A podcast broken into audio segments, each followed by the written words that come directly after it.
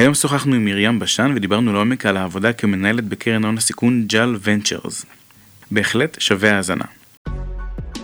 אני מרום גולדשמיט, אתם מאזינים ואתן מאזינות ל-Open for Business, הפודקאסט של מועדון היזמות של האוניברסיטה הפתוחה.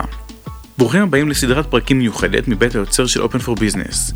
בסדרת פרקים זו נדון בעולם גיוס ההון מהזווית של בעלי ההון, אנג'לים, קרנות הון סיכון וכולי. בכל פעם נארח נציגים מקרן אחרת ונשמע מהם על הפרספקטיבה הייחודית מעיניהם של המשקיעים. נלמד מהם מה הם מחפשים בחברה טרם ההשקעה, מהם מדדי ההצלחה והכישלון, מה מייחד כל קרן, ומה מעורר בהן השראה. האורחת שלנו היום ב-Open for Business היא מרים בשן, Senior Associate בקרן הון סיכון ג'ל Ventures. זה החלק השני בפרק עם מרים בשן, בחלק הראשון הכרנו את מרים ודיברנו על העבודה בקרנות הון סיכון רגילות ותאגידיות או גופי השקעה. היום בחלק השני נכיר לעומק את הקרן בה היא עובדת היום, ג'ל ונצ'רס. בשנת 2019 היו בישראל למעלה מ-200 קרנות הון סיכון, מתוכן כשליש קרנות זרות. כל אחת מהקרנות מתמקדת בשלבים שונים בחיי הסטארט-אפ, בתחומים שונים, ומאמינה באסטרטגיות השקעה משלה. היום ננסה להבין איך כל זה מתחבר ועובד. היי מרים, ברוכה השבה לפודקאסט שלנו. שלום מרום. נתחיל את השיחה שלנו היום בלדבר על הקרן בה את עובדת היום, JAL Ventures. אמרנו שאת uh, associate. באמת בשתי מילים, מה זה אומר? דיברנו על זה טיפה בפרק הקודם, וספרי ממש בקווים כלליים מאוד איך נראה יום טיפוסי, אם יש בכלל כזה, בתפקיד שלך. אני עדיין מחכה ל... ליום הטיפוסי. אמ, ה senior associate גם ב JAL וגם בקרנות אחרות. אמ, התפקיד שלו זה להביא deal flow, funnel, חברות מעניינות ל funnel שלנו שנוכל אה, לבחון ולהשקיע בהן ולהצמיח אותן. funnel אה, משפך פיגורטיבי, הכוונה למעשה לתזרים מסוים של חברות מצוינות בתחום אה, B2B cross sector. לא הייתי יכול להגיד את זה טוב יותר בעצמי. בסדר גמור. אה, אז עדיין מחכה ליום הטיפוסי, ובסופו של דבר ההגדרה של התפקיד היא לחבר בין הזדמנויות בשוק וחברות שמביאות את אותן הזדמנויות לבין הקרן ולכסף שלה, אם אני מבין נכון. זה נכון, זה חלק אחד מהתפקיד. אה, החלק השני של התפקיד הוא לעשות את בדיקת הנאותות, דו דיליג'נס. מה שקוראים לו בקצרה DD. DD, נכון. לצלול פנימה, אה, להבין את השוק שהחברה פועלת בו, להסתכל על הפיננסים של החברה, לראות ש-it makes sense. יפה, נשמע ממש מעניין. ספרי לגבי ג'ל ונצ'רס, מי הן חברות הפורטפוליו הפעילות כרגע, אם את זוכרת? יש לנו אה, הרבה חברות אה, מצוינות. אה, אז מהקרן החדשה שלנו, יש לנו uh, כבר שלוש השקעות, יש לנו את Infini uh, point uh, בתחום הסייבר, יש את IRP um, שגייסה לא מזמן סבב C בתחום uh, רכבים החשמליים, יש לנו את Novidea בתחום הביטוח, insurtech. מהקרן הראשונה יש ל JAL הרבה חברות מצוינות, Perimeter 81, Reblaze, Fornova, ולוקס. אמרטריין בתחום הצבאי. אולי שווה להסביר בשלב הזה למה את מתכוונת כשאת אומרת הקרן הראשונה, הקרן החדשה? Uh, זה מצוין, אז uh, ג'ל, uh, ג'ל גיסה את הקרן הראשונה שלה ב-2016, נסגרה ב-2017, קרן של 60 מיליון דולר, עשתה uh, 15 השקעות, שישה אקזיטים. אמ, כולל Dome 9 שנמכרה ל Check Point בכמעט 200 מיליון דולר, ועוד כמה אמ, אקזיטים מוצלחים אה, בדרך. אמ, והיום אנחנו לקראת סגירה של הקרן השנייה שלנו, ובסכום יותר משמעותי. אני רק אדייק למי שפחות מגיע מהתחום. נמשיל את זה לסבבי גיוס שיש לסטארט-אפים. נגיד ואני חברה ויש לי רעיון מעולה ואני מגייס הון בכל מיני שלבים. אני יכול בהתחלה לגייס אה, מאנג'ל, השלבים הראשונים יקראו פרי-סיד או סיד, ולאחר מכן יהיו שלבים נוספים, ראונדים קוראים להם, לפי אותיות, אה, לפי הסדר של ה-ABC, ראונד A, ראונד B וכולי, אמרת עכשיו גם ראונד C בהקשר הזה. אז כמו שכל חברה מגייסת הון בסבבים כאלה ואחרים, גם קרנות פועלות לפי מחזוריות מסוימת. אמרנו, גם בפרק הקודם דיברנו על קרנות evergreen, ובהשוואה לקרנות אה, VC רגילות שאינן evergreen, שהן פועלות במחזוריות של ROI, הם רוצים לקבל החזר מסוים, return on investment, רוצים לקבל החזר מסוים על הכסף שהן משקיעות, לכן הם, יש כספים מסוימים שמיועדים להשקעה, הכספים מושקעים, והמטרה בסופו של דבר לעשות אקזיט עם לפחות חלק מהפורטפוליו שקיים באותו רגע, ולזה התייחסנו כשאמרנו כרגע קרן, הקרן הראשונה, הקרן החדשה וכולי. כן, אז תחת כל קרן אה, יש לה את ההשקעות שלה, וכל אקזיט אה, משוייך לקרן שהשקיעה את, ה, את הכסף. אה, בעצם כל קרן יש לה את הכספים שלה, הכספים האלה מושקעים בחברות, וכשיש אקזיט, הכסף משוייך לקרן שממנו נעשתה ההשקעה. ומה שקורה בקרנות הון סיכון זה שלקרנות שלנו יש מחזור חיים מחזור חיים מסוים, אמ, הוא יחסית קצר, דיברנו על זה קצת אה, בפרק הקודם, והמשמעות של אה, קרן ראשונה וקרן שנייה היא שאנחנו יכולים להמשיך אה, לעשות השקעות חדשות ולהסתכל על, על עוד חברות מעבר למה שיש לנו בפורטפוליו. אוקיי, okay, בסדר גמור.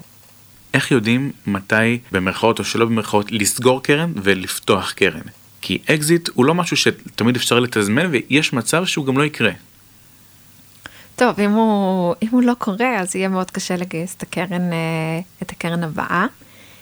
אני יכול כן, להביא דוגמה, אה. דוגמה אולי בלי שם, אבל אה, חברה מסוימת ש, שאני מכיר, מגדירה את עצמה כסטארט-אפ כבר 21 שנה.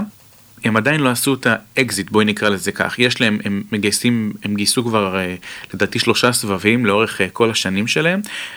אני לא יודע אם זה מחוסר רצון או חוסר יכולת, אבל, אבל הש... זה לא משנה את העובדה שהם עדיין 21 שנים לאחר ההקמה עדיין מוגדרים כסטארט-אפ, ממשיכים לגייס כספים, ממשיכים לעבור בין בעלים כאלה ואחרים ש... שקונים, אה, שהם ה majority shareholder, בעל ההחזקות העיקרי בחברה, ועדיין אין אקזיט. אם אני הייתי קרן ואני הייתי משקיע בגוף כזה, יכול להיות שהייתי מה שנקרא אה, עושה הסבה מקצועית. אז יש... אה... יש איזה סטטיסטיקות כאלה של כמה חברות אה, מהפורטפוליו שלך אתה אה, צריך שיעשו אקזיט, ומה הגודל של האקזיט הזה צריך להיות כדי להחזיר את הקרן. אה, ולא סתם קוראים לתעשייה הזאת הון סיכון, יש סיכון ויש, אנחנו באמת מקווים שכל החברות שלנו יעשו אקזיטים ו-IPO והמשקיעים שלנו. ואנחנו... IPO הנפקה. הנפקה. הנפקה ראשונית לציבור. כן, אז, אז יש מונח אה, שקצת אה, בעיתונות מביא אה, סטארט-אפ אמריקאים כאלה שקוראים לזה זומביס, חברות שהן כבר מאוד מאוד גדולות, קיימות הרבה הרבה שנים, והן קטנות מדי בשביל לעשות הנפקה, אבל סכומי ההשקעה שהם צריכים הם כבר מאוד מאוד גדולים, וגם לא סביר שהם יעשו אקזיט בגלל הגודל שלהם, הם פשוט הולכות בעולם ומנסות לשאוב אה, חיות מכל מיני מקורות, אבל זה, זה משהו שיכול לקרות בקרן. אנחנו לוקחים מראש שאחוז מסוים שהחברות שלנו אה, יצטרכו להיסגר, להימכר, אה, להימכר במחיר הפסד. אז הכל יכול לקרות, וזה מתקשר למה שאמרת קודם, שלא סתם קוראים לקרנות קרנות הון סיכון, זה פשוט חלק בלתי נפרד, ההון והסיכון. אוקיי, בסדר גמור. ספרי לי אילו הצלחות וכישלונות היו לקרן, ל JAL Ventures, ומי עשה אקזיט דרך הקרן, התחלנו לדבר על זה גם קודם טיפה. אז יש um, לקרן um, שישה אקזיטים, יש את דום um, 9, נמכרה לצ'ק פוינט, בקצת מתחת ל-200 מיליון uh, דולר, בהחלט סיפור הצלחה. יש, יש עוד כמה חברות שיכול להיות שהאקזיטים שלהם לא פתחו מהדורות, אבל אה, גם מבחינת היזמים וגם מבחינת הקרן, הן אה, מוצלחות אה, בהחלט. המשקיעים שלנו, של הקרן, בהחלט יכולים להיות שבעי רצון. אז ג'ל, ג'ל באמת מבחינה סטטיסטית במקום מצוין. זה אומנם לפני תקופתי, בקרן הראשונה, מתוך 15 השקעות, שישה עשו אקזיטים. כולל אה, דום 9 בכמעט 200 מיליון דולר לצ'ק פוינט, אה, ועוד אקזיטים שאולי הם אה, קצת יותר קטנים ולא פותחים מהדורות, אבל הם בהחלט היו טובים גם, ל, גם ליזמים וגם לנו, וגם לנו המשקיע. שישה אקזיטים מתוך 15 חברות זה 40 אחוז, ואת אומרת שזה נחשב מה שנקרא הצלחה מסחררת, אז, אז מה נחשב לכישלון מהדהד? אז אני גם אציין שרוב החברות שלנו עדיין על הכביש ו... ורצות רצות קדימה. ג'ל אחת קיימת רק חמש-שש שנים, אז זה בהחלט, החברות האלה עוד יכולות להבטיח ובגדול. אוקיי, okay, בסדר גמור. איך הקרן בוחרת חברות להשקעה? אז מה, ש... מה שחשוב בג'ל, אני חושבת שהנוסחת קסם, וכנראה שזה חוזר אליו, משהו שחוזר על עצמו בין קרנות, זה שאנחנו רואים שיש product market fit. שאנחנו רואים שהמוצר או ההצעה היא תואמת לשוק ו... ורוצים את זה.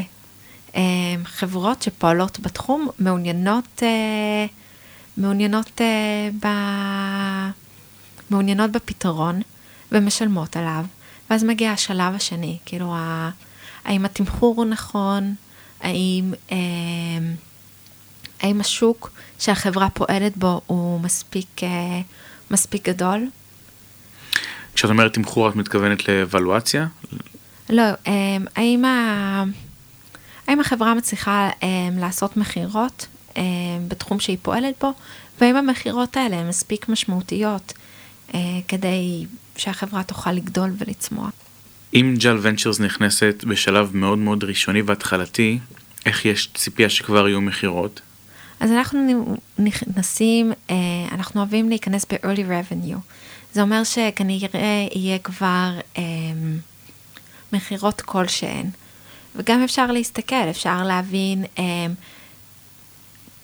איך נראה, איך נראה תהליך מכירה, כמה זמן הוא לוקח, כמה um, conversion יש, מתוך כמה גופים שהתחילו מולם תהליך של מכירה, כמה מהם בסופו של דבר קנו את המוצר. אחרי זה, אם, uh, אם זאת חברה שרצה כבר uh, מספיק זמן, לראות את uh, אופי השימוש uh, של הלקוחות, האם הם, uh, האם הם נשארים, uh, האם הם חותמים על uh, חידוש חוזה, האם... Uh, האם הם מרחיבים את השימוש במוצר בין מחלקות? האם, אה, האם הם נוטשים? משהו שהוא מאוד אה, מאוד מאוד חשוב. האם יש הזדמנות למכור אה, עוד מוצרים של החברה ללקוחות האלה? אפסייל, זה מונח שמשתמשים בו. אפסייל, תגדיר שוב את המונח אפסייל. אפסייל זה להוסיף שירותים או מוצרים מעל מעל המוצר הראשוני שלך. אוקיי. Okay. Uh, כמו שאם נמשיל את זה לעולם המסעדנות, אפסייל זה אומר שאני הזמנתי uh, ארוחה ואז המלצר שואל אם אני רוצה גם קוקטייל. בהחלט. Uh, ואני גם אציין שזה יכול להיות מבחינת מחיר, כאילו אם אני מעלה את המחיר של המוצר שלי, האם הלקוחות שלי עדיין, אה, עדיין רוצים אה, להשתמש בו. אוקיי, okay, אז זה מתחבר גם לשאלה של מהם אה, מדדי ההשקעה. אמרת קודם product market fit, התאמה בין המוצר לבין השוק. יש אה, מדדים כמותיים שאתם משתמשים בהם, או שזה בעיקר תחושת בטן וניסיון? אז, אז בוודאי שיש מקום גם לתחושת בטן ולניסיון. אני גם מציין שעוד משהו שמאוד חשוב הוא הצוות, ולהבין אם הוא יכול אה, להוציא לפועל את, את המשימה שהוא לקח על עצמו. אה, ושאם זה אנשים שאנחנו רוצים לעבוד איתם, אה, יזמים לפעמים אה, חושבים רק על השורה התחתונה של הגיוס ושנותנים לי דלק בשביל לעבוד, אבל משהו שמאוד מאוד חשוב לזכור זה שזה מערכת יחסים ויכולה להיות ארוכת טווח, ואני חושבת שגם הקרן וגם הצוות צריך לחשוב טוב טוב אם הם רוצים לעבוד ביחד לטווח הארוך. לגבי מדדים, יש, אה, יש יחסים שמסתכלים עליהם, יש את ה-LTV קאק המפורסם, um, lifetime value של לקוח, כמה, כמה הכנסות יש לי מלקוח מסוים, לחלק uh, לקאק, uh, customer acquisition uh, cost, כמה, כמה כסף שמתי כדי להשיג את הלקוח הזה, ו... וזה צריך להיות uh, מעל uh, מספר מסוים, היחס הזה כדי שזה יהיה משהו שהוא משתלם. זה אומר נטו כמה כל לקוח מביא לחברה. בניכוי ההוצאות שנדרשו כדי להביא אותו לחברה. או זה יותר, זה יותר יחס. כן, אבל היחס הזה מבטא למעשה סוג של אה, תשואה נטו או, או רווח נטו פר לקוח, לא? כן, כן, האמת שאפשר להגיד את זה ככה. ו... אז זה משהו שהוא חשוב. אנחנו גם, אנחנו לא מרובעים. אה, גם משהו שטוב אה, בג'אז זה שאנחנו ישראלים. לפעמים, לא יודעת, במקומות אחרים בעולם הם יכולים להיות מאוד סטריק לגבי ה-KPI שלהם, המדדים שהם צריכים באופן פנימי, או המדדים שהם מסתכלים עליהם. מה הכוונה מחזור, קצב הכנסות, מספר לקוחות, כל ה-KPIs כאלה? כן, אז הם יכולים להיות מאוד מאוד מאוד נוקשים, ואנחנו בתור ישראלים יכולים להגיד, טוב, זה המצב עכשיו, אבל אם נעבוד עד א', ב' וג', אז נוכל להביא את החברה למקום שהיחס הוא יותר טוב, ואז יותר משתל... ואז בעצם זאת כן השקעה שהיא משתלמת, אז... אז לפעמים גישת ה"יהיה בסדר" מגשימה את עצמה. כן, אבל לא, לא יותר מדי, כן, אנחנו אוהבים... אה... לדעת למה אתם נכנסים? בגדול, כן. בסדר גמור. יש אה, מקרים, אני בטוח שהם פחות מוצלחים, ומהם שווה להיזהר. מה הם נורות האזהרה טרם השקעה בחברה כלשהי? היחסים בין הצוות, זה משהו שצריך להסתכל עליו. אה, הלקוחות, השיחות עם הלקוחות הם אה, נותנים לנו המון המון ערך. אה, גם השיקולים שעמדו אה, בבחירת המוצר. זה, זה משהו שהוא יכול להיות אה, קריטי. נורות אזהרה זה תמיד נראה לי כמו משהו שעל פניו זה משהו שהיה נראה טוב, אבל יש איזה סימנים מקדימים שיכולים להראות שיש כאן משהו שהוא פחות טוב. נורת אזהרה אפשרית זה שיש, שמוצר הוא לא מוצר, הוא פיצ'ר. ו... ולפעמים זה כואב הלב, כי חברה באמת יכולה לפתור, אה, לפתור בעיה, אבל הפתרון שלה הוא מאוד מאוד מאוד מוגבל, והמתחרות או חברות אחרות שעובדות בתחום לא צריכות להתאמץ יותר מדי כדי להשלים את הצעת הערך שהחברה הזאת נותנת. דיברנו בפרק הקודם על דמויות שמהוות השראה אישית עבורך. רציתי לשאול אם את יודעת מי הם הדמויות שמהוות השראה למייסדי הקרן של ג'ל. אני חושבת שאמירם ויהושע לוינברג הם, אה, הם השראה עצומה. הם אה, הקימו את... אה, את מדברת על מייסדי כי אני דיברתי על מי בשבילם מהווה השראה. אז יש לי תשובה לגבי RDC. אוקיי. Okay. RDC היא שייכת גם לאלרון, ואלרון, הדמות מעוררת השראה הוא עוזיה גליל. הוא המקים של אלרון, ובשנות ה-60 הוא הביא איזה רעיון מטורף, של להכניס את המחקר לתוך התעשייה. בעצם אה, הוא הבין את הקונספט של אה, R&D הרבה לפני כולם, והוא עדיין איתנו, עוזי הגליל, ו... והוא ייסד את אלרון והביא את הקונספט הזה של להכניס אה, מחקר לתוך, לתוך תעשייה, והוא הקים את אלביט ואת אלסינט, ועוד הרבה חברות מצוינות שאלרון הקימה לאורך השנים. וואו, מעניין, יפה. אנחנו לקראת סיום, אני אשמח אם תוכלי לספר או להגיד מהניסיון שלך אם יש לך טיפ או שניים ליזמים וליזמיות שניגשים לשיחה עם קרן השקעות. קרן הון סיכון. אז דבר ראשון, תעשו שיעורי בית, גם על הקרן. תראו איזה חברות יש לה בפורטפוליו, שימו לב אם היא לא מושקעת במתחרות שלכם. שימו לב אם היא לא עשתה השקעה דומה בעבר ומה קרה עם ההשקעה הזאת. זה, זה משהו אחד שצריך לעשות. אמ, דבר שני זה להכיר את השוק שלכם, להכיר את המתחרות שלכם, להבין מה קיים היום בשוק שאתם נכנסים אליו. והרבה פעמים אמ, אנחנו פוגשים משהו שקוראים לו, במיוחד בשלבים מוקדמים, זה טכנולוגיה שמחפשת uh, פתרון. והגישה הזאת מאוד מאוד קל לראות אותה, כי יש, uh, יש חוסר התאמה בין, uh, בין הפתרון לבעיה, ולפעמים הבעיה גם לא קיימת. זה משהו שנגלה אותו מאוד מהר, וגם אתם תשימו לב אליו כשאתם תספרו את הסיפור, כשאתם תדברו עם uh, לקוחות. זה דבר אחד. הדבר השני שאני ממליצה, אה, אני אומרת שאף פעם לא מוקדם מדי לדבר עם קרנות, אה, אבל גם צריך לחשוב עם מי מדברים ומתי. זה מעייף בעיקר לכם לדבר עם המון המון המון קרנות, שכולם נותנות לכם את אותו תשובה. קיבלתם מספר מסוים שלא, תחזרו הביתה, תעשו שיעורי בית, אל תגידו לעצמכם, הקרת השישית תגיד כן. מהצד השני יש uh, את הספר הידוע בתחום שקוראים לו 100 דלתות, על בן אדם, סיפר, ש, על בן אדם שסיפר שבפעם המאה הוא הצליח uh, לפרוץ. מהצד השני אבל אני באמת מבין שלהגיע למאה קרנות זה רעיון uh, אולי פחות טוב. יש איזה כלל אצבע של uh, החל מהקרן השלישית, השלישית או הרביעית שאומרת לא לעשות, לחזור לשולחן התכנונים והשרטוטים?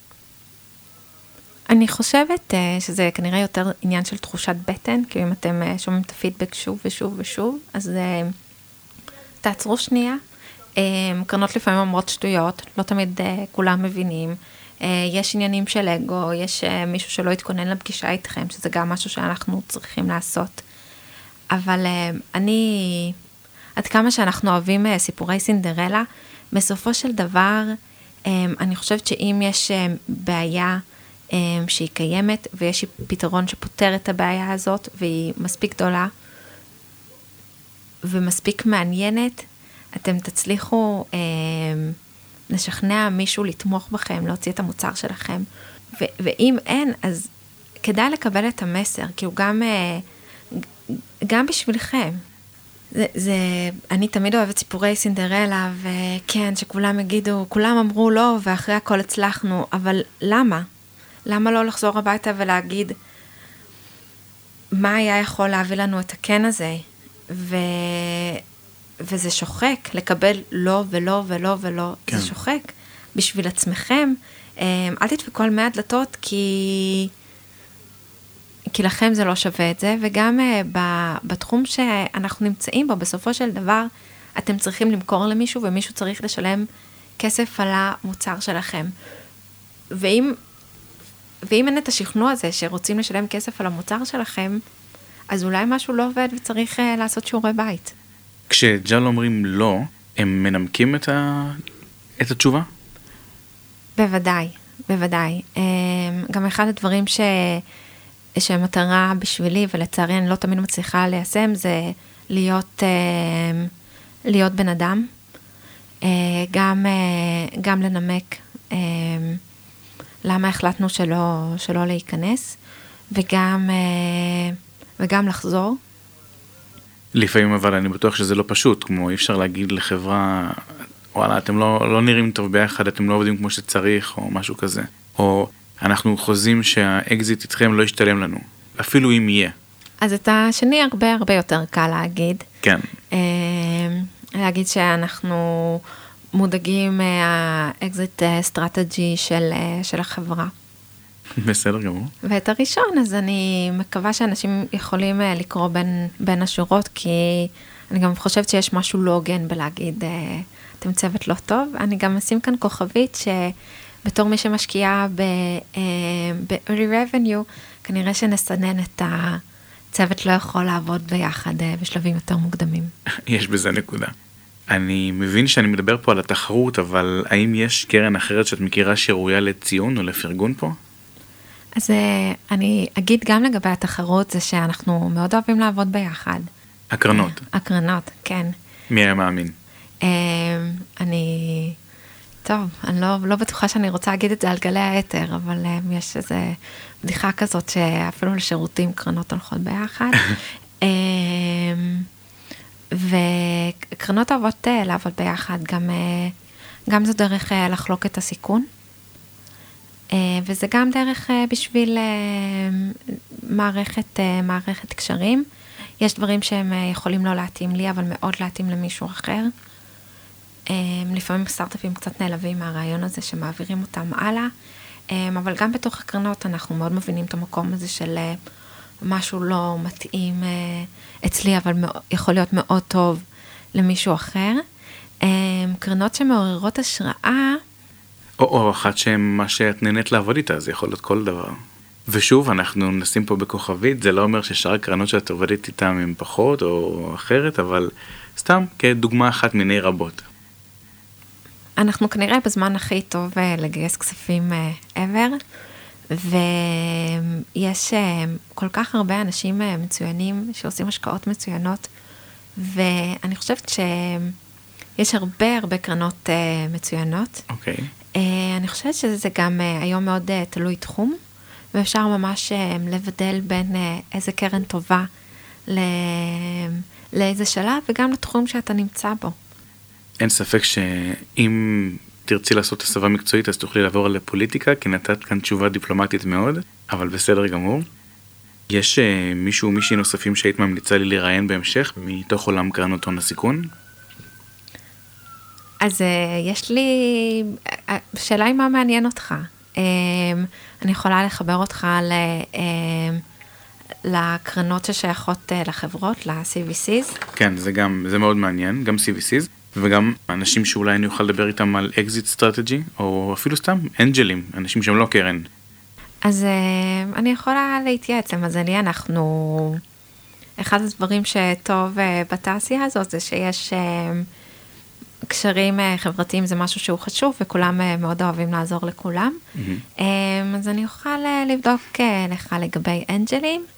אמ, אני יכולה גם אה, לעזור לך להתחבר לאינוביישן בארגונים, שזה שונה כן. מהשקעות. ו-CVCs גם? ו-CVCs גם.